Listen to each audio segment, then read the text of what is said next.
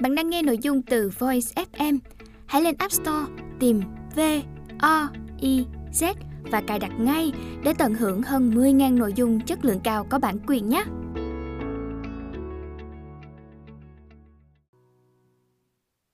Đen thân mến, hàng năm mỗi khi Giáng sinh đến, tôi lại cảm thấy có trách nhiệm phải gửi những tấm thiệp Giáng sinh tới tất cả mọi người tôi quen biết và vì vậy số lượng bưu thiếp mà tôi gửi đi ngày càng nhiều. Giờ thì tôi không thể kiểm soát được nữa. Liệu tôi có thể chỉ gửi bưu thiếp tới những người bạn thực sự thân thiết thôi không? Holy Vài năm trước, tôi đã được giáo hội nhân bản tâm linh truyền chức mục sư.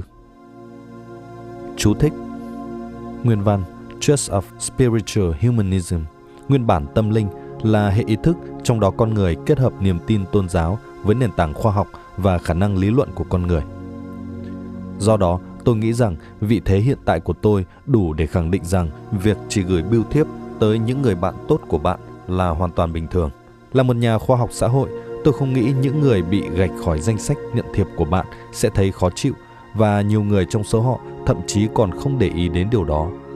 Việc làm này cũng khiến họ bớt cảm thấy có trách nhiệm phải gửi lại bạn một tấm thiệp vào năm tới. Vì thế, khi làm điều này, bạn cũng đang giúp họ giải quyết vấn đề tương tự. Nếu bạn thực sự muốn bỏ hẳn việc điên cuồng mua thiệp vào mỗi Giáng sinh, bạn có thể thử theo đạo Do Thái nhé. Bạn bè, kỳ vọng, hạnh phúc, nghệ thuật và niềm vui khi nói không. Và khi họ đã hoàn thành mọi việc trong danh sách việc phải làm, họ sống hạnh phúc bên nhau trọn đời. Đen thân mến, tôi mới được thăng chức và giờ tôi nhận được đủ kiểu yêu cầu làm những việc mà tôi cảm thấy không mấy hứng thú. Tôi thừa nhận tầm quan trọng của việc giúp đỡ đồng nghiệp cũng như tổ chức, song những việc đó chiếm quá nhiều thời gian khiến tôi không thể làm việc của mình được nữa. Làm sao tôi có thể sắp xếp những ưu tiên của mình được tốt hơn đây? Francesca Ồ phải rồi, mặt trái của thành công.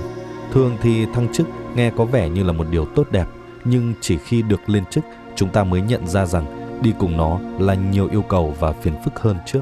Kỳ lạ là dường như chúng ta không nhớ bài học từ những lần lên chức trước đó, nên mỗi lần như thế chúng ta lại kinh ngạc khi phát hiện ra cái giá phải trả thêm. Hãy quay trở lại với câu hỏi của bạn. Tôi đoán rằng cuộc sống của bạn đang diễn ra như thế này. Hàng ngày, các đồng nghiệp tử tế mà bạn muốn giúp đỡ sẽ nhờ bạn làm điều gì đó giúp họ. Thêm vào đó, yêu cầu này thường là vào một thời điểm nào đó rất xa trong tương lai. Khoảng một tháng tới chẳng hạn, bạn xem lịch và thấy mình khá rảnh rỗi. Thế là bạn nhủ thầm, một tháng tới mình hầu như rảnh rỗi. Làm sao mình có thể trả lời không được chứ? Nhưng bạn đã nhầm. Trong tương lai, bạn sẽ không hẳn rảnh rỗi suốt. Chỉ là chi tiết công việc chưa được ghi vào lịch mà thôi. Đến ngày hẹn, bạn sẽ có cả tỷ việc và phải làm tối mày tối mặt. Đấy là chưa kể những đòi hỏi bổ sung của yêu cầu kia nữa. Lúc đó, bạn sẽ ước rằng giá như mình đã không nói, được. Đây là vấn đề rất phổ biến và tôi muốn đưa ra ba công cụ đơn giản có thể giúp bạn tập trung tốt hơn vào những ưu tiên của mình. Trước hết, mỗi khi có ai nhờ vả, hãy tự hỏi xem bạn sẽ làm gì nếu thời gian là trong tuần tới. Theo cách đó, bạn sẽ phải kiểm tra lịch và xác định xem liệu bạn có thể hủy bỏ một vài công việc khác để dành thời gian cho yêu cầu mới này không. Nếu bạn có thể hủy bỏ vài việc thì hãy chấp nhận yêu cầu. Nhưng nếu bạn không thể ưu tiên yêu cầu đó hơn những công việc khác thì cứ trả lời không. Công cụ thứ hai, khi bạn nhận được yêu cầu, hãy tưởng tượng rằng bạn đang kiểm tra lịch để xem liệu bạn có thể thực hiện được không và bạn thấy rằng mình đã kín lịch đến mức không thể thay đổi bất cứ điều gì. Có thể bạn phải ra khỏi thành phố chẳng hạn. Khi đó, hãy thử đánh giá phản ứng của bản thân đối với tin này. Nếu bạn cảm thấy buồn, bạn nên nhận lời. Trái lại, nếu bạn cảm thấy nhẹ nhõm với việc bạn không thể làm, hãy từ chối ngay. Cuối cùng, hãy thực hành cảm giác niềm vui từ bỏ, tức niềm vui khi một việc nào đó bị hủy bỏ. Để sử dụng công cụ này, hãy tưởng tượng rằng bạn chấp nhận yêu cầu, nhưng sau đó yêu cầu này bị hủy. Nếu bạn cảm thấy mừng rỡ, bạn đang trải nghiệm niềm vui từ bỏ và như thế bạn đã có câu trả lời cho mình rồi. Nơi làm việc, quyết định, tư duy dài hạn. Sự bất mãn của Netflix Chú thích Netflix là nhà cung cấp dịch vụ truyền hình qua Internet với nội dung chủ yếu là phim và các chương trình truyền hình. Hết chú thích. Nếu em có 10 quả trứng trong rổ, hai trong số đó bị rơi vỡ, em sẽ buồn đến mức nào? Đen thân mến, tôi là một người dùng Netflix lâu năm. Mới đây, Netflix xóa bỏ khoảng 1.800 bộ phim trong hệ thống của họ, trong khi chỉ thêm vào vài bộ phim hay. Tôi biết có lẽ tôi sẽ chẳng bao giờ xem bất kỳ bộ phim nào trong số 1.800 phim ấy, nhưng tôi vẫn rất buồn về điều này và tôi thực sự nghĩ tới việc hủy đăng ký sử dụng Netflix. Tại sao tôi lại cảm thấy như thế? Kristen Bản thân tôi cũng là một người thích phim ảnh nên tôi thấu hiểu những băn khoăn của bạn. Nguyên tắc nằm sau phản ứng cảm xúc trước việc xóa bỏ những bộ phim này là tính ghét mất mát. Chú thích Nguyên văn Lose aversion Hết chú thích Tính ghét mất mát là một trong những nguyên tắc cơ bản và được hiểu rõ nhất trong giới khoa học xã hội. Theo nguyên tắc này, việc mất đi điều gì đó có tác động về mặt cảm xúc mạnh mẽ hơn so với việc đạt được điều gì đó có cùng giá trị. Trở lại với Netflix, có khả năng là việc xóa các bộ phim trong tài khoản của bạn được nhận thức như là một sự mất mát và chính vì vậy nó khiến bạn buồn giàu hơn. Tác động của tính ghét mất mát có thể mạnh đến mức nỗi buồn khi mất đi những bộ phim không hay lấn át cả niềm vui khi có được những bộ phim hay hơn.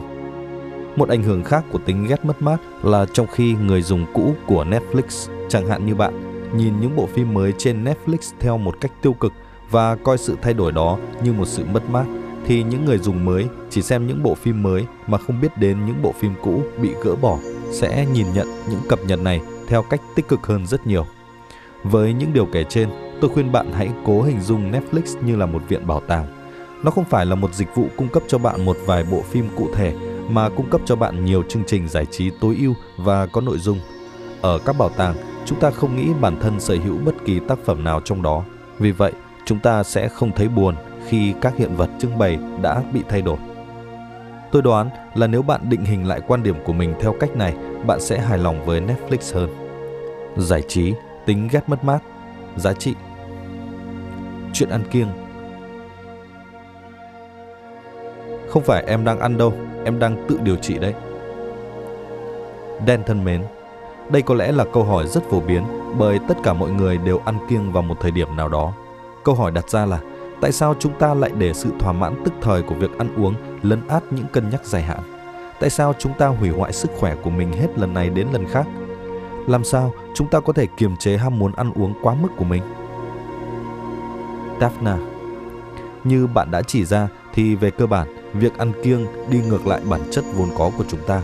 Chúng ta thường có những hình mẫu lý tưởng cho bản thân trong tương lai, như những việc chúng ta sẽ làm, những việc chúng ta sẽ không làm, những quyết định chúng ta sẽ đưa ra và những quyết định chúng ta sẽ không đưa ra. Nhưng thực tế, trong các quyết định hàng ngày, những cân nhắc ngắn hạn thường sẽ thắng thế và những hy vọng cũng như những mong muốn dài hạn của chúng ta sẽ bị đẩy xuống dưới, thậm chí còn bị xếp xó nữa cơ. Khi không thấy đói và ai đó hỏi chúng ta sẽ ăn bao nhiêu món tráng miệng trong tháng tới, chúng ta sẽ nghĩ là mình chỉ ăn tối đa một hoặc hai món mà thôi. Tuy nhiên, khi chúng ta ngồi trong nhà hàng và người phục vụ đặt thực đơn tráng miệng hay tệ hơn là cả khay món tráng miệng trước mặt và trong đó có món ưa thích, chúng ta sẽ có ý niệm rất khác về tầm quan trọng của việc ăn món tráng miệng ngay lập tức. Chỉ cần nhìn thấy món bánh sô cô la 3 tầng, các ưu tiên của chúng ta liền thay đổi trong kinh tế học hành vi, chúng ta gọi đó là xu hướng tập trung vào hiện tại. Thêm vào đó, ăn kiêng thực sự là một việc khó khăn, khó hơn rất nhiều so với việc bỏ hút thuốc lá. Tại sao vậy? Bởi với việc hút thuốc, chúng ta chỉ có thể là người hút và không hút. Nhưng với việc ăn kiêng, chúng ta không thể dễ dàng tách biệt thành người ăn và người không ăn được. Chúng ta phải ăn và vì vậy câu hỏi đặt ra là chúng ta ăn gì và chính xác là khi nào chúng ta nên ngừng ăn. Vì không có một quy định ngừng ăn rõ ràng nên chúng ta khó có thể tuân thủ bất kỳ phương pháp ăn kiêng cụ thể nào. Vậy chúng ta có thể làm gì với vấn đề này? Cách tiếp cận đơn giản nhất là phải nhận thức rõ mức độ của thách thức này và cố gắng ngay từ đầu để tránh đặt mình vào sức hấp dẫn của các loại thực phẩm không có lợi cho chúng ta. Nếu ở nhà không có bánh kẹo, chúng ta sẽ ăn ít bánh kẹo hơn. Nếu thay thế bánh kẹo bằng những trái ớt chuông chúng ta sẽ ăn những trái ớt sẵn có này. Chúng ta có thể tự nhủ rằng món tráng miệng kia quá khó ăn, hoặc chúng ta sẽ chỉ ăn tráng miệng trong ngày Sabbat. Chú thích, một ngày lễ mà người Do Thái gác lại công việc để thành tâm cầu nguyện, kéo dài từ chiều thứ sáu đến chiều thứ bảy mỗi tuần. Đối với người công giáo, ngày này là ngày Chủ nhật. Hết chú thích. Một nguyên tắc hữu ích và tương đối đơn giản là không để bất kỳ loại nước ngọt hay đồ ăn vặt nào ở nhà. Một phương pháp bao gồm các quy định khắt khe và giáo điều như vậy có thể rất hữu ích. Việc áp dụng những quy định này sẽ giúp chúng ta nhận thức tốt hơn việc liệu chúng ta có đang tuân thủ kế hoạch dài hạn của mình hay không, đồng thời giúp chúng ta củng cố hành vi mà mình mong muốn. Ăn kiêng, tự chủ, quy định. Những khoản vay bị lãng quên và được xóa bỏ. Đen thân mến, nhiều năm trước, một người bạn hỏi vay tôi một khoản tiền lớn. Lúc đó tôi sẵn lòng giúp cô ấy. Nhưng đã nhiều năm trôi qua, kể từ ngày đó mà cô ấy vẫn chưa một lần nhắc tới khoản vay kia. Và điều này đang làm hỏng mối quan hệ của chúng tôi. Tôi nên làm gì bây giờ? Tôi có nên nói điều gì chăng? Mariel Bởi bạn là người giúp đỡ và cho cô ấy vay một khoản tiền, nên có thể bạn nghĩ rằng cô ấy là người phải có trách nhiệm nhắc đến vấn đề đó. Trên quan điểm đạo đức, điều này có thể đúng, nhưng vấn đề ở đây là khi bạn đã cho cô ấy vay tiền, bạn đã làm chênh lệch cán cân của mối quan hệ này và sự mất cân bằng đó khiến cô ấy cảm thấy khó khăn hơn rất nhiều khi phải đề cập tới chuyện này. Dĩ nhiên, phải có một người chủ động đề cập và với sự tranh lệch về quyền hạn, tôi cho rằng người đó nên là bạn. Chúng ta đã xác định được rằng bạn nên là người đề cập đến chuyện tiền bạc này. Câu hỏi tiếp theo là bạn sẽ nói gì? Nếu bạn cần tiền, hãy nói đại loại như mấy năm trước tớ rất sẵn lòng cho cậu vay tiền, nhưng độ vài tuần nữa tớ phải kiểm kê tài khoản rồi, nên cậu xem giúp khi nào tiện thì trả tiền cho tớ nhé. Nếu bạn không cần số tiền đó và sẵn sàng xóa nợ cho người bạn kia thì hãy nói rằng mấy năm trước tớ có cho cậu vay một ít tiền và tôi muốn cậu hiểu rằng số tiền đấy cũng giống như một món quà dành cho cậu. Dù theo cách này hay cách kia, việc nói đến chuyện tiền nong sẽ có đôi chút không thoải mái trong thời gian trước mắt, nhưng về lâu dài nó có thể cứu vãn tình bằng hữu của các bạn. Tiền bạc, bạn bè, sự cho đi. Hôn nhân và những quan điểm kinh tế sẽ thiếu công bằng nếu tụi mình kết hôn trước khi những người đồng tính được phép kết hôn. Thật đấy. Chú thích nguyên văn. It wouldn't be fair for us to get married until guys can be legally married too. That's my story and I'm sticking to it. Câu thứ hai thường được dùng sau những lời báo biện. Hết chú thích. Dan thân mến, một người bạn của tôi là nhà kinh tế học từng nói rằng hôn nhân giống như việc cá cược với ai đó một nửa những gì bạn có rằng bạn sẽ yêu thương bạn đời mãi mãi. Anh có nhất trí với quan điểm này không? Sam Các nhà kinh tế học có rất nhiều cách thức thú vị để nhìn nhận hành vi của con người. Một số cách thì sai lầm nghiêm trọng, nhưng ngay cả khi những mô hình này sai thì chúng vẫn khá thú vị và đôi khi rất hữu ích. Việc nghĩ về hôn nhân như một vụ cá cược là một điển hình của quan điểm kinh tế sai lầm nhưng lại hữu ích. Việc mô tả một mối quan hệ xã hội sâu sắc và lãng mạn như một hành động đánh cược sẽ bỏ sót rất nhiều khía cạnh khác của mối quan hệ giữa người với người, phần sai lầm.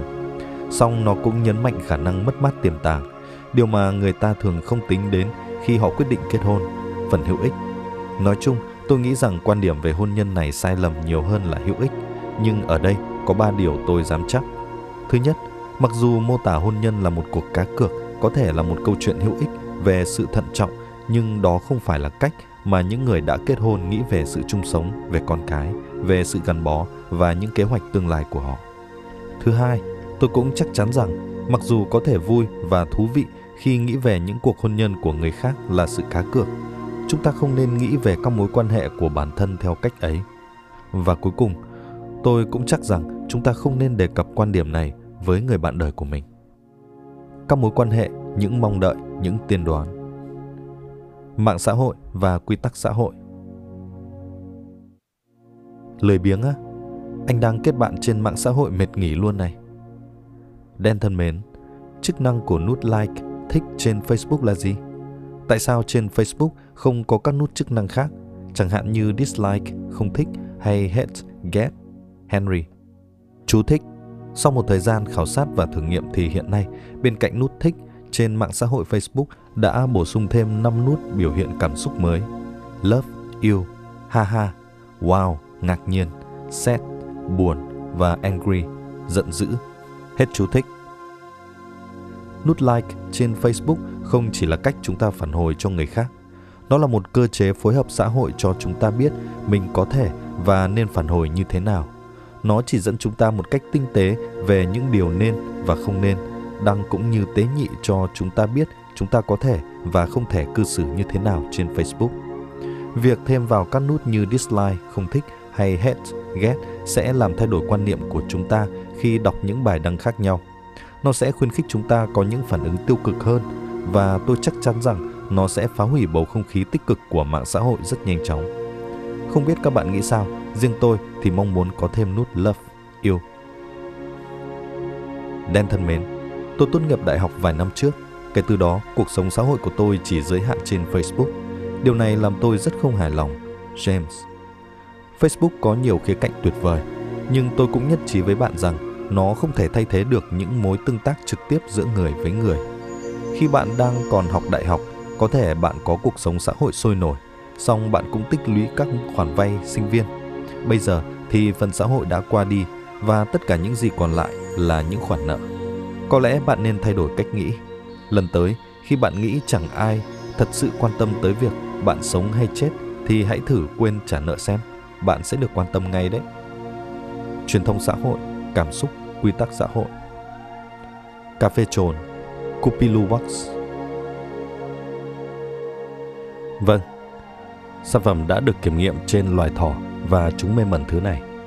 đen thân mến, trong chuyến đi gần đây tới Los Angeles, tôi dừng chân ở một quán cà phê với món cà phê rất đắt đỏ gọi là Kopi Luwak hay còn gọi là cà phê trồn. Tôi hỏi lý do cho mức giá đó và người pha chế đã kể tôi nghe câu chuyện về quy trình đặc biệt làm ra loại cà phê này. Có một loài động vật ở Indonesia gọi là cầy vòi hương ăn quả cà phê, sau đó chúng thải ra hạt cà phê. Chú thích Cây vòi hương tên tiếng Anh là Asian Palm Civet tránh nhầm lẫn với cây hương. Hết chú thích. Người ta thu thập những hạt đã được xử lý này và dùng chúng để tạo ra một loại thức uống vô cùng kỳ lạ với hương vị dịu dàng. Loại cà phê này có thể bán với mức giá hàng trăm đô la cho khoảng 400 gram. Tôi rất tò mò nhưng không đủ hứng thú hoặc không đủ can đảm để mua, chứ chưa nói đến việc uống nó. Anh có thể giải thích tại sao người ta lại sẵn sàng mua loại cà phê này không? Charia Trước hết, tôi nghĩ là bạn đã phạm một sai lầm. Đúng ra, bạn nên trả tiền và uống thử một cốc cà phê này. Một phần là bởi bạn rất tò mò về loại cà phê độc đáo và khác thường này. Còn một phần là bởi nó sẽ tạo nên một trải nghiệm mang tính cá nhân và thú vị. Một vài đô la sao có thể so sánh với một trải nghiệm hay. Vì vậy, lần tiếp theo, bạn dừng chân tại một quán cà phê có bán loại cà phê trộn này. Hãy thử uống nó, thậm chí có thể uống luôn hai cốc với ít lông lá và cả những thứ kèm theo nữa. Về chất lượng của cà phê trộn, thì những thông tin quảng cáo mà tôi tìm thấy nói rằng những con cầy vòi hương biết cách chọn những hạt cà phê ngon nhất và hệ tiêu hóa của chúng làm lên men những hạt cà phê này, giúp giảm tính axit và cho ra hương vị cà phê ngon hơn. Tôi không biết chính xác quy trình này diễn ra như thế nào, nhưng nghe rất thú vị. Câu hỏi quan trọng ở đây là tại sao người ta sẵn sàng trả nhiều tiền cho loại cà phê trồn này? Một lý do là họ đang trả tiền cho sự khác biệt và một câu chuyện thú vị. Một lý do khác có liên quan đến công sức và hình thức lao động để tạo ra sản phẩm. Quy trình sản xuất đặc biệt này rõ ràng phức tạp hơn nhiều so với một cốc cà phê thông thường và nhìn chung người ta sẵn sàng trả nhiều tiền hơn cho loại hàng hóa đòi hỏi nhiều công sức sản xuất hơn, ngay cả khi sản phẩm đó không tốt hơn. Cà phê trồn có vẻ như là một ví dụ hoàn hảo về nguyên tắc định giá dựa trên công sức lao động. Cuối cùng, tôi tự hỏi không biết người ta sẽ sẵn sàng trả bao nhiêu tiền cho những hạt cà phê không phải thải ra từ một loài động vật ở Indonesia mà từ hệ tiêu hóa của một người Mỹ. Đặc biệt, đó sẽ là một câu chuyện rất hay và cũng phải tốn nhiều công sức lao động để làm ra nó. Phiên bản cà phê này vẫn quá mạnh đối với chúng ta. Thực phẩm và đồ uống, giá trị, những trải nghiệm. Nỗi lo nhận cưới Nếu anh muốn theo con đường đó thì chúng ta mỗi người một hướng nhé. Đen thân mến, vợ sắp cưới của tôi thật sự muốn có một chiếc nhẫn kim cương 2 carat nhưng tôi chỉ muốn mua một chiếc nhẫn nhỏ hơn và dùng phần tiền còn lại cho các chi phí trong tương lai như nhà cửa, lễ cưới. Cô ấy nói rằng hầu hết bạn bè của cô ấy đều có những chiếc nhẫn lớn và cô ấy cũng đã mơ ước về điều này từ rất lâu rồi. Anh nghĩ gì về cách cư xử bất hợp lý này? Anh có lời khuyên nào cho tôi không?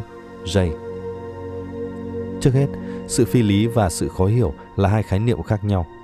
Có một cách giải thích cho niềm đam mê nhẫn kim cương của phụ nữ, đó là bởi họ biết đàn ông ghét việc đi mua những thứ này. Nếu bạn mua thứ gì đó mà bạn cảm thấy thích cho người bạn yêu thương, điều này rất tuyệt.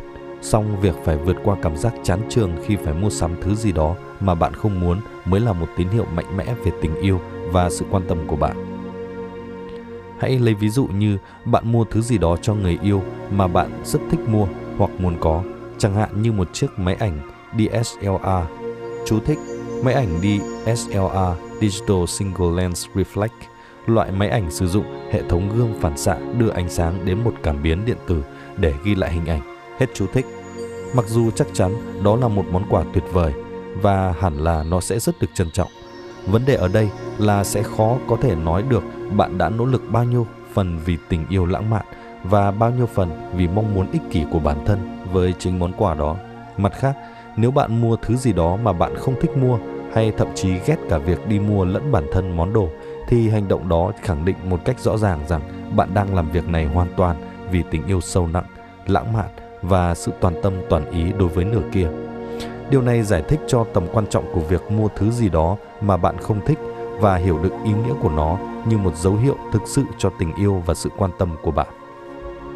Vì thế, trong năm nay, khi bạn đi mua nữ trang hay những bó hoa dành cho bạn đời của mình, hãy nhắc cho cô ấy nhớ việc này là một cực hình với bạn.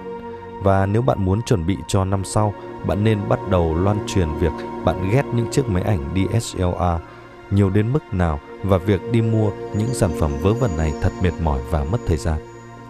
Các mối quan hệ, sự cho đi, phát tín hiệu, mách lẻo và những vi phạm xã hội. Đen thân mến, tôi là người tiết lộ một vụ bê bối lớn của một tập đoàn. Kể từ khi tôi tiết lộ sự việc, tôi thật sự sốc trước sự đả kích và tẩy chay mà tôi phải chịu đựng do đã nói ra sự thật. Tại sao xã hội lại muốn cô lập những người tố giác như chúng tôi đến vậy? Tôi sẵn lòng lắng nghe bất kỳ suy nghĩ và chỉ dẫn nào. Wendy Theo như tôi hiểu, cú sốc mà bạn đang trải qua rất phổ biến ở những người từng tiết lộ sự thật. Khi tôi suy ngẫm về câu hỏi của bạn, tôi bắt đầu tự hỏi tại sao tôi muốn bọn trẻ nhà tôi, một đứa 12 và một đứa 9 tuổi, tự giải quyết vấn đề của chúng mà không cần cấp cao hơn, cha mẹ can thiệp. Vì một vài lý do, ngay cả với đám trẻ nhà tôi, tôi xem việc mách lẻo là hành động rất tiêu cực. Tất nhiên, đôi khi bọn trẻ cũng có những ấm ức chính đáng, cần có sự can thiệp từ cha mẹ. Nhưng phản ứng tiêu cực của tôi đối với chuyện mách lẻo cho thấy rằng tôi sẵn sàng đứng ngoài các vấn đề của các con được giải quyết nội bộ. Có lẽ bạn bè, đồng nghiệp của những người tố giác xem họ như những thành phần nằm ngoài kết cấu xã hội, bởi những người đó đã thể hiện sự xuất sáng tìm kiếm những quyền lực bên ngoài khi có mâu thuẫn xảy ra sự tẩy chay của xã hội có thể là do định kiến rằng khi có vấn đề xảy đến trong tương lai, những người tố giác sẽ lại tìm kiếm những quyền lực bên ngoài. Nếu bạn là Tom Sawyer, chú thích nhân vật chính trong tác phẩm Những cuộc phiêu lưu của Tom Sawyer của tác giả Mark Twain. Hết chú thích. Bạn có thể nhỏ máu ăn thể với những người bạn để chứng minh sự gắn kết và lòng trung thành của mình với cả nhóm, nhưng điều này có lẽ không hợp với tuổi tác và nhóm xã hội của bạn nên bạn cần tìm ra một nghi thức tương tự để thể hiện và củng cố lòng trung thành với nhóm của mình. Nơi làm việc, gia đình, các nguyên tắc. Củng cố kỷ niệm bằng sự đa dạng. Đen thân mến, tôi và những người bạn thân có thông lệ đi trượt tuyết một tuần mỗi năm. Chúng tôi đã duy trì thông lệ này gần 10 năm qua. Trong chuyến đi chỉ có chúng tôi trên núi, tận hưởng cảm giác đi cùng nhau và trượt tuyết. Chúng tôi trân trọng những khoảnh khắc đó và luôn hào hứng chờ đợi tuần nghỉ này mỗi năm. Vấn đề là mỗi khi chúng tôi đến địa điểm trượt tuyết, thời gian dường như trôi quá nhanh. Một tuần kết thúc một cách chóng vánh và khi chúng tôi nhìn lại, khoảng thời gian bên nhau dường như càng ngắn hơn. Tôi biết rằng thời gian trôi nhanh khi chúng ta vui vẻ, nhưng có cách nào để cảm nhận một tuần đó dài hơn không? Avi Theo cách bạn đặt câu hỏi thì câu trả lời rất đơn giản. Hãy đưa vợ các bạn đi cùng. Xin lỗi tôi không kìm được. Đi vào trọng tâm nào. Tôi ngờ rằng một trong những lý do khiến những kỳ nghỉ của bạn có vẻ quá ngắn ngủi, kể cả khi bạn đang trong tuần nghỉ và trong ký ức bạn sau đó là những ngày trượt tuyết quá giống nhau đến mức chúng có xu hướng lẫn vào nhau thành một trải nghiệm hơn là 7 ngày nghỉ khác biệt. Trong chuyến đi kế tiếp, hãy thử sức tạo sự khác biệt giữa những ngày nghỉ. Bạn hãy thử trượt tuyết bằng ván trượt một ngày, nghỉ ngơi một ngày. học trượt tuyết vào một ngày khác, đi xe trượt tuyết hay thậm chí chỉ cần thay đổi đồ nghề trượt tuyết của bạn. Ngay cả khi có một vài hoạt động không thú vị bằng việc trượt tuyết thông thường, chúng sẽ giúp bạn phân loại kỳ nghỉ của mình thành một loạt những trải nghiệm đặc trưng thay vì một khoảng thời gian trượt tuyết kéo dài. Bằng cách này, bạn sẽ có những trải nghiệm đa dạng hơn và tận hưởng nhiều hơn những điều bạn hoàn thành trong suốt một tuần nghỉ ngơi thú vị cùng bạn bè. Du lịch, thời gian, những trải nghiệm. Lợi ích của một nơi đông đúc. Tốt thôi, cứ ngồi đấy mà xem tin nhắn đi, có lẽ nó sẽ giúp anh biết cách nói chuyện tử tế đấy. Ten thân mến, tại sao các thanh niên đang hẹn hò lại tới những nơi đông đúc ở mỹ? Tiếng ồn ở những nơi này khiến những cặp đôi tương lai không thể trò chuyện được và gần như làm mất cơ hội để họ tìm hiểu về nhau. Vậy họ hẹn nhau để làm gì? Amanda Bạn có nghĩ có khả năng những người đang hẹn hò đi tới các quán bar, câu lạc bộ và những nơi ồn ào khác không thực sự hứng thú với việc tìm hiểu nhau không? Có thể họ có mục đích khác chăng? Nói một cách nghiêm túc, những nơi ẩm ý và đông đúc dường như là một sự lựa chọn kỳ quặc cho một buổi hẹn hò. Nhưng trên thực tế, môi trường này lại hữu ích đối với các cặp đôi theo nhiều cách. Trước hết, môi trường ồn ào có thể giúp che đậy những khoảng lặng đầy gượng gạo trong những cuộc giao tiếp vụng về. Thứ hai, nếu cặp đôi tương lai không còn chủ đề để nói chuyện, họ cũng không cảm thấy những khoảng lặng đó là do họ không thể tiếp tục cuộc trò chuyện, mà bù lại, họ còn có thể than phiền với nhau khi cứ phải nói áp tiếng nhạc hoặc thể hiện sự yêu thích của mình đối với bài hát đang được chơi. Lợi ích thứ ba của những địa điểm này là môi trường ồn ào xung quanh có thể tạo cớ cho các cặp đôi xích lại gần hơn để nghe được nhau. Một quán bar với âm thanh lớn thậm chí cho phép họ nói trực tiếp vào tai của người kia. Nhưng họ có cho phép phả hơi vào tai họ hay không thì còn tùy nhé. Cuối cùng, âm nhạc và đám đông tỏ ra rất hiệu quả trong việc làm gia tăng mức độ kích thích nói chung. Với tiếng ồn và đám đông xung quanh họ, những người hẹn hò có thể cảm thấy kích thích hơn và hơn hết, họ có thể quy sai trạng thái cảm xúc này cho người ở bên cạnh họ. Các nhà khoa học xã hội gọi đây là sự quy sai cảm xúc. Chú thích Nguyên văn Misattributions of Emotions Hết chú thích Trong trường hợp con người nhầm lẫn cảm xúc được tạo ra bởi môi trường với cảm xúc được tạo ra bởi người ngồi kế bên họ thì việc đi tới những nơi đông đúc, ẩm ý có thể là thượng sách. Hãy tưởng tượng khi rời khỏi quán bar sau 2 giờ đồng hồ mà trong suốt thời gian đó, người ở cùng bạn đinh ninh rằng cảm xúc mãnh liệt mà cô, anh ấy cảm thấy là do bạn.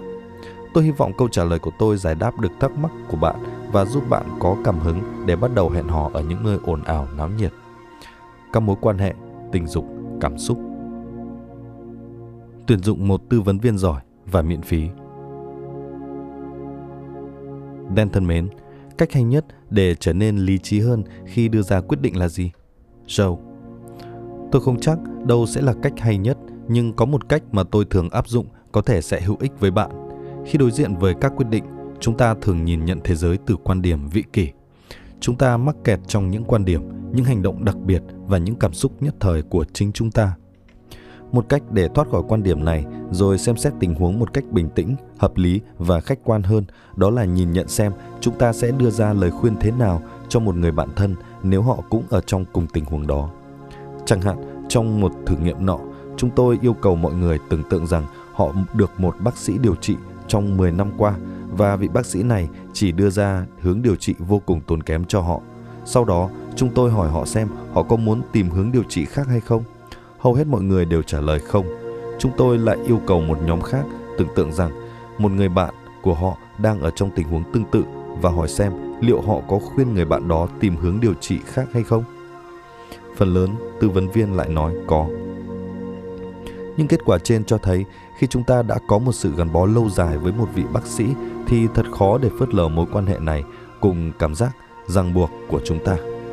Nhưng khi chúng ta nghĩ tới việc đưa ra lời khuyên cho người khác, chúng ta có thể thoát khỏi cảm xúc của mình trong chừng mực nào đó, quan sát bức tranh tổng thể và đưa ra hành động hợp lý hơn, chẳng hạn như tìm kiếm cách điều trị khác. Việc thay đổi cách nhìn này có thể không phải là cách hay nhất để trở nên lý trí hơn trong quá trình đưa ra quyết định và chắc chắn nó không phải là cách duy nhất. Nhưng tôi thấy sẽ rất hữu ích khi hình dung ra lời khuyên dành cho một người nào đó, đặc biệt đối với người mà chúng ta quan tâm. Tái bút, phần thảo luận về lời khuyên này khiến tôi phân vân không biết cá nhân tôi nên theo lời khuyên nào từ những trang viết này. Quyết định, cảm xúc, quan điểm bên ngoài.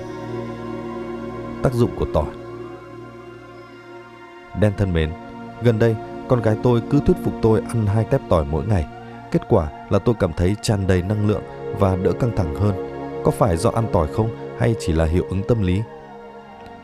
Yoram Tôi không chắc về tác dụng thật sự của tỏi, nhưng bạn đã nghĩ đến khả năng bạn cảm thấy tốt hơn là do bây giờ mọi người xung quanh tránh xa bạn chưa? Thức ăn và đồ uống, sức khỏe, những người khác. Khoa học của người ăn xin Có thể cho tôi một ánh nhìn được không? Đen thân mến, mới đây có một người ăn xin đến hỏi xin tôi 75 xu. Khi đó tôi đang bị muộn chuyến tàu, vì thế tôi đưa cho ông ta tất cả số tiền lẻ mà tôi đang có trong túi rồi vội vã đi ngay. Chỉ sau đó tôi mới bắt đầu băn khoăn tại sao ông ta lại xin 75 xu. Anh có nghĩ rằng 75 xu có thể là một con số đã được thử nghiệm thực tế giúp ông ta được cho nhiều hơn so với việc hỏi xin ngay một đô la hoặc hơn không? Brad Tôi không rõ người ăn xin đó khám phá ra chiến lược này sau một nghiên cứu thực tế hay chỉ dựa trên trực giác. Nếu dựa trên một nghiên cứu thì ông ta xứng đáng được ghi nhận hơn đa phần các công ty trong bảng xếp hạng 500 công ty có doanh thu cao nhất Hoa Kỳ. Nhưng chắc chắn là chiến lược này rất thú vị. Chú thích, bảng xếp hạng Fortune 500 của tạp chí Fortune. Hết chú thích. Một lý do khiến cách tiếp cận này hiệu quả là bằng việc đưa ra một đề nghị lạ lùng người ăn xin đó đang cố gắng làm bản thân trở nên đặc biệt hơn trong cuộc cạnh tranh, khiến người qua đường phải dừng lại trong giây lát, nhìn vào người ăn xin, suy nghĩ khác về ông ta và có thể cho ông ta ít tiền. Một lý do khác có thể là bằng cách đưa ra con số chính xác, người ăn xin đã thay đổi những suy luận của bạn về con người và hoàn cảnh của ông ấy. Mấu chốt ở đây là mức độ chi tiết trong cách chúng ta truyền tải thông tin quan trọng. Chẳng hạn, khi ai đó bảo bạn hãy gặp họ vào lúc 8 giờ 03. Chúng ta sẽ kết luận khác về mức độ quan trọng của việc gặp gỡ vào đúng thời điểm đó so với một người bảo chúng ta tới gặp họ vào lúc 8 giờ hoặc khoảng 8 giờ. Tương tự, việc hỏi xin chính xác 75 xu dễ khiến ta lập luận rằng người này đang rất cần tiền. Khẩn cầu rất cụ thể này làm chúng ta nghĩ rằng có một lý do đặc biệt nào đó, chẳng hạn như để trả tiền vé xe buýt và chúng ta thường sẵn sàng giúp đỡ người khác hơn khi có một lý do rõ ràng. Bạn có thể tranh luận rằng nguyên tắc trên cũng có thể đúng khi người ăn mày hỏi xin 1,25 đô la, nhưng trong trường hợp này, độ lớn của yêu cầu sẽ khiến vài người ngần ngại. Hơn nữa, khi ông ta hỏi xin 75 xu và người cho không có đúng số tiền lẻ đó thì nhiều khả năng họ sẽ đưa cho ông ta hẳn 1 đô la mà không cần lấy tiền thừa. Nhưng nếu hỏi xin 1,25 đô la mà đưa 2 đô la thì lại quá nhiều. Khi nói về độ chi tiết của yêu cầu và việc làm tròn, tôi muốn chỉ rõ ràng tất cả chỉ là suy đoán của tôi và việc nên làm là tiến hành một số thử nghiệm. Vì vậy, nếu không ngại tình nguyện đi xin tiền trong vài ngày, chúng ta có thể thấy được cách mọi người phản ứng với những khoản tiền khác nhau, với những lý do khác nhau và với việc chúng ta trả lại tiền thừa. Bằng cách thu thập dữ liệu thực tế như vậy, chúng ta có thể hiểu từng tận hơn chiến lược này. Ngoài việc nắm bắt rõ hơn chiến lược xin tiền, Tiến hành những thử nghiệm này còn có thể hữu ích trong việc tìm ra phương pháp yêu cầu sự giúp đỡ trong cuộc sống hàng ngày. Nó cũng có thể giúp chúng ta biết cách khiến mọi người ngừng lại và lắng nghe. Cách chi phối những suy luận mà họ đưa ra về chúng ta cũng như những thỉnh cầu mà họ nhận được. Và cuối cùng là nó có thể giúp chúng ta nhận được sự hỗ trợ mà chúng ta cần. Giờ bạn đã thấy việc này quan trọng như thế nào rồi? Hãy cho tôi biết khi nào bạn sẵn sàng bắt đầu thử nghiệm nhé.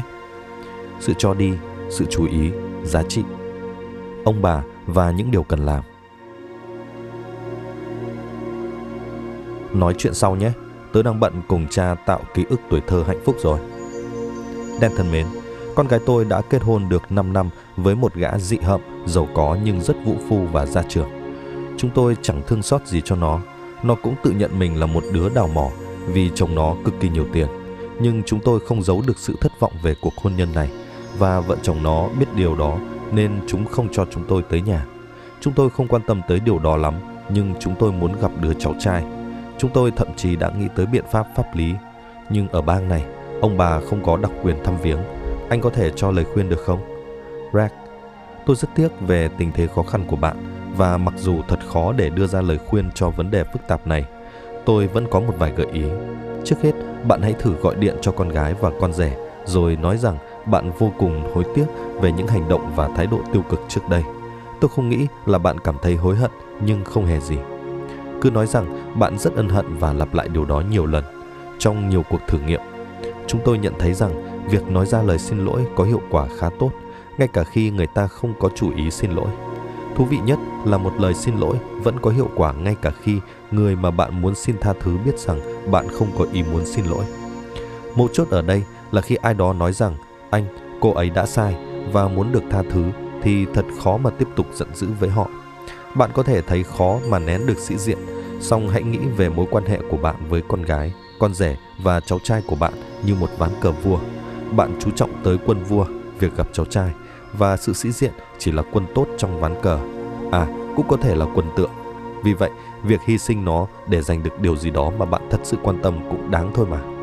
Nếu cách làm này không thành công do bạn không thể nói lời xin lỗi hoặc do sự chán ghét của bạn đã quá nặng nề, nhưng bạn thật sự muốn dành thời gian với cháu trai thì tôi khuyên bạn nên mang tất cả đồ đạc và chuyển tới ở kế bên nhà vợ chồng con gái bạn. Gia đình bạn sẽ bắt buộc phải có vài tương tác và khi tương tác trực tiếp với nhau, sự chán ghét cũng dễ tan biến hơn. Đặc biệt là nếu bạn thương yêu cháu trai của mình, có cha mẹ nào lại ghét người yêu thương và quan tâm tới con cái của họ kia chứ? Thêm vào đó, nếu cháu trai bạn nói rõ ràng với cha mẹ rằng nó muốn dành nhiều thời gian bên bạn hơn, thì vợ chồng con gái bạn làm sao có thể ngăn cấm được? Cuối cùng, theo trải nghiệm cá nhân của tôi, việc sống cạnh bố mẹ chồng, vợ không chỉ hữu ích và có ý nghĩa một cách khó tin, mà niềm vui khi được chung sống với gia đình lớn của mình vượt xa những mong đợi tôi từng có. Gia đình, ký ức, sự tha thứ Cân não trong phòng tắm công cộng Đen thân mến, bất kỳ khi nào tôi tới nhà tắm công cộng, tôi đều phải cố gắng suy ngẫm xem nên sử dụng phòng tắm nào. Anh có lời khuyên nào cho tôi không? Cathy, tôi đoán là bạn muốn hỏi phòng tắm nào có vẻ ít được sử dụng nhất. Song điều bạn thực sự thắc mắc là mức độ tinh vi của những người cũng dùng phòng tắm công cộng như bạn và làm thế nào để khôn hơn họ. Nếu chúng ta giả định rằng những người khác chẳng ai quan tâm tới điều này và chọn phòng tắm một cách ngẫu nhiên thì đây quả là tin xấu cho bạn. Bởi điều này có nghĩa là tất cả các phòng tắm đều có khả năng được sử dụng như nhau và không có cách nào giúp bạn đoán được ý đồ của người khác. Mặt khác, nếu những người đi tắm lựa chọn phòng tắm một cách có chủ ý thì bạn có thể đoán được suy nghĩ của họ và vạch kế hoạch đi trước họ một bước. Do đó, chúng ta cần chỉ ra được người dùng phòng tắm công cộng nhìn chung thường nghĩ gì. Nếu họ nghĩ rằng phòng tắm gần nhất ít được sử dụng nhất, có thể bởi mọi người cho rằng phòng tắm xa nhất sẽ riêng tư hơn thì họ sẽ lũ lượt kéo vào đó và phòng tắm gần nhất trở thành phòng tắm được sử dụng nhiều nhất. Nhưng nếu những người đi tắm hơn tinh vi hơn một chút thì sao?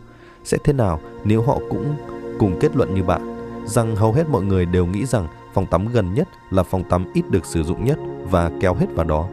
Nếu suy nghĩ theo lối này, họ sẽ làm ngược lại bằng cách đi vào phòng tắm xa nhất. Chiến lược tốt nhất của bạn trong trường hợp này là gì? Một lần nữa, bạn cần phải đi trước một bước. Trong trường hợp này, chiến lược hay nhất là giật lấy phòng tắm gần nhất. Tất nhiên, việc tính toán xem hầu hết mọi người sẽ làm gì và làm ngược lại tùy thuộc vào việc mọi người thường nghĩ trước bao nhiêu bước. Vì thế, giờ chúng ta đi tới câu hỏi quan trọng nhất. Mọi người thường nghĩ tới trước bao nhiêu bước? Quan sát cá nhân và đáng buồn của tôi là mọi người thường chỉ nghĩ trước khoảng một bước, nhiều khi còn ít hơn. Điều này có nghĩa là bạn nên bắt đầu với giả định là hầu hết mọi người nghĩ rằng phòng xa nhất là phòng được sử dụng nhiều nhất nên họ sẽ chọn phòng gần nhất. Điều này có nghĩa là bạn cần phải làm ngược với họ và lựa chọn phòng xa nhất. Tôi hy vọng rằng phân tích của tôi sẽ giúp bạn đánh giá được tính phức tạp của việc đưa ra quyết định trong một môi trường cạnh tranh và có thể cho bạn điều gì đó thú vị hơn để suy nghĩ trong lần tiếp theo đến nhà tắm công cộng. Hết phần 1.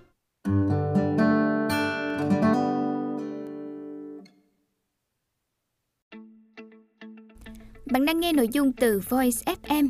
Hãy lên App Store, tìm V O I Z và cài đặt ngay để tận hưởng hơn 10.000 nội dung chất lượng cao có bản quyền nhé.